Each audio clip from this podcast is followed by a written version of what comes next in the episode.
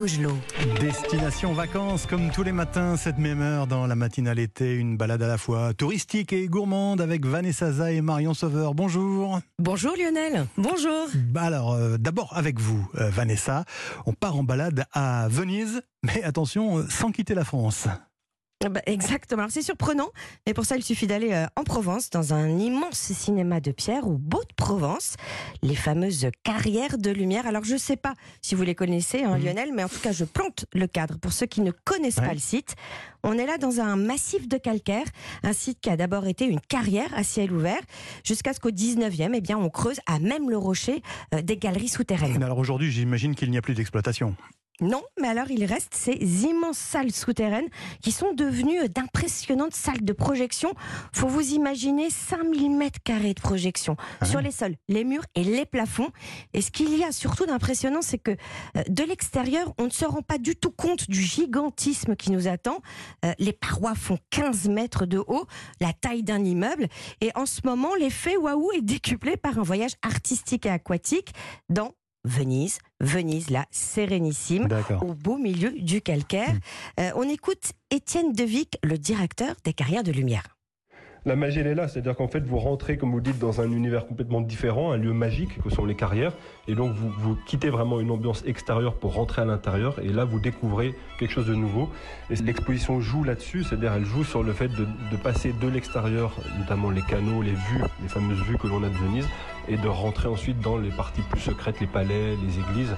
Donc il y a un jeu d'alternance entre un monde extérieur, un monde intérieur.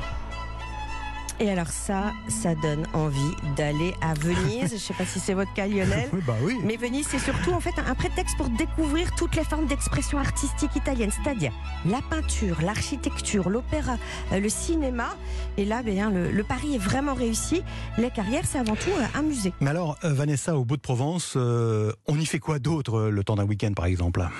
Alors déjà, en plein été, eh ben, on y va le matin. Il y aura un petit peu moins de monde parce que comme tous les grands sites, euh, les plus beaux villages de France aussi, bah, l'été, c'est assez bondé. Ah bah oui. Euh, normal, surtout pour euh, les Beaux de Provence. C'est un village qui attire. C'est un pic rocheux hein, qui surgit de la garrigue. C'est assez époustouflant, la citadelle, enfin ce qu'il en reste. hein. Les maisons et les rochers ne font qu'un. C'est une sorte de phare dans les Alpilles, à tel point d'ailleurs que l'étoile du berger aurait guidé Balthazar, hein, le roi mage, sur le chemin du retour. Ce qui a donné l'expression au hasard Balthazar. Donc cherchez une inscription, elle est gravée sur un des murs du village. Euh, et puis une fois que vous avez déambulé dans la citadelle et les ruelles sous le signe de ce roi mage, allez vous promener aux portes du village dans le Val d'Enfer. Là vous êtes en pleine nature au milieu de rochers déchiquetés. Son nom on le doit à Dante. Euh, C'est là qu'il avait euh, situé l'entrée des enfers. Est-ce que vous avez une adresse pour nous, Vanessa? Eh bien, pas très loin, euh, à la sortie du village des Galières, au mât Notre-Dame, des chambres d'hôtes au milieu d'un hectare d'oliviers et d'amandiers. On s'y sent vraiment comme à la maison. Euh, normal, on est euh, chez une hôte tip-top, Charlotte de Turckheim. Ah oui, rien que moi, effectivement, sympa. Marion Sauveur, comme chaque jour avec vous, on découvre ou on redécouvre un produit estival. Aujourd'hui, c'est une petite baie bleue, Marion. Oui, c'est la myrtille, c'est la pleine saison de ces petites billes croquantes au goût légèrement acidulé et qui a pris un, un petit peu d'avance cette année. Mhm. La myrtille était déjà cueillie à la préhistoire et elle semble être originaire d'Amérique du Nord. On trouve la myrtille dans les zones humides ou boisées en montagne et vous la trouverez de manière sauvage dans des petits bosquets à ras du sol. Elle est très peu cultivée. Alors ne cueillez les fruits que quand ils sont bien colorés. Ils doivent être à la fois fermes et souples sous la pression des doigts. Et là, les myrtilles seront gorgées de jus. C'est comme ça qu'on Ah les ouais. aime. Et comme toutes les baies, les myrtilles sont des fruits fragiles. Pour bien les choisir sur le marché, il ne faut pas qu'elles soient fripées mais bien lisses.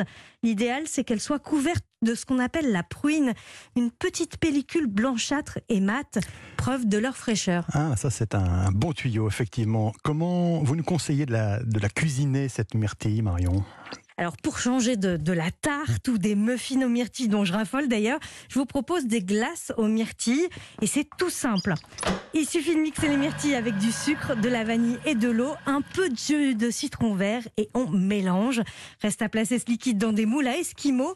On ajoute quelques myrtilles entières, on n'oublie pas le bâtonnet dans chaque moule et on laisse prendre au moins 12 heures avant de déguster. Alors, comme chaque jour, vous demandez, euh, vous avez demandé une, une astuce à un chef.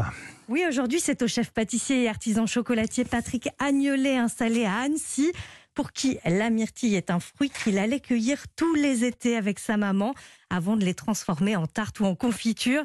Il nous donne ses conseils pour utiliser nos myrtilles de manière plus originale. Vous pouvez faire une boisson très rafraîchissante. Je prends des myrtilles, je les fais éclater avec une petite infusion de serpolet.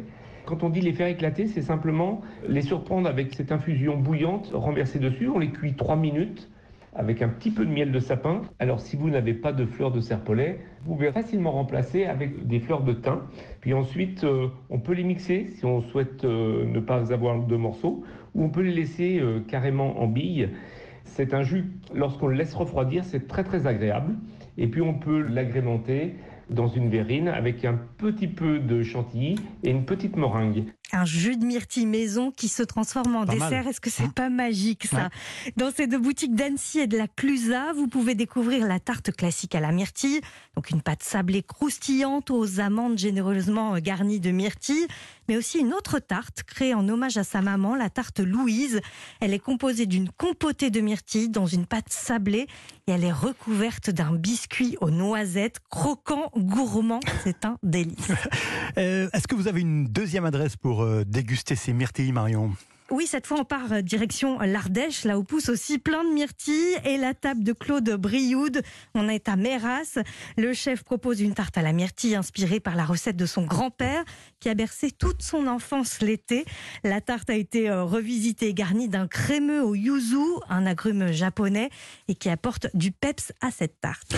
Merci Marion Sauveur. La recette et bien évidemment toutes les références de Destination Vacances sont à retrouver sur euh, europe1.fr. À tout à l'heure, 9h moins quart.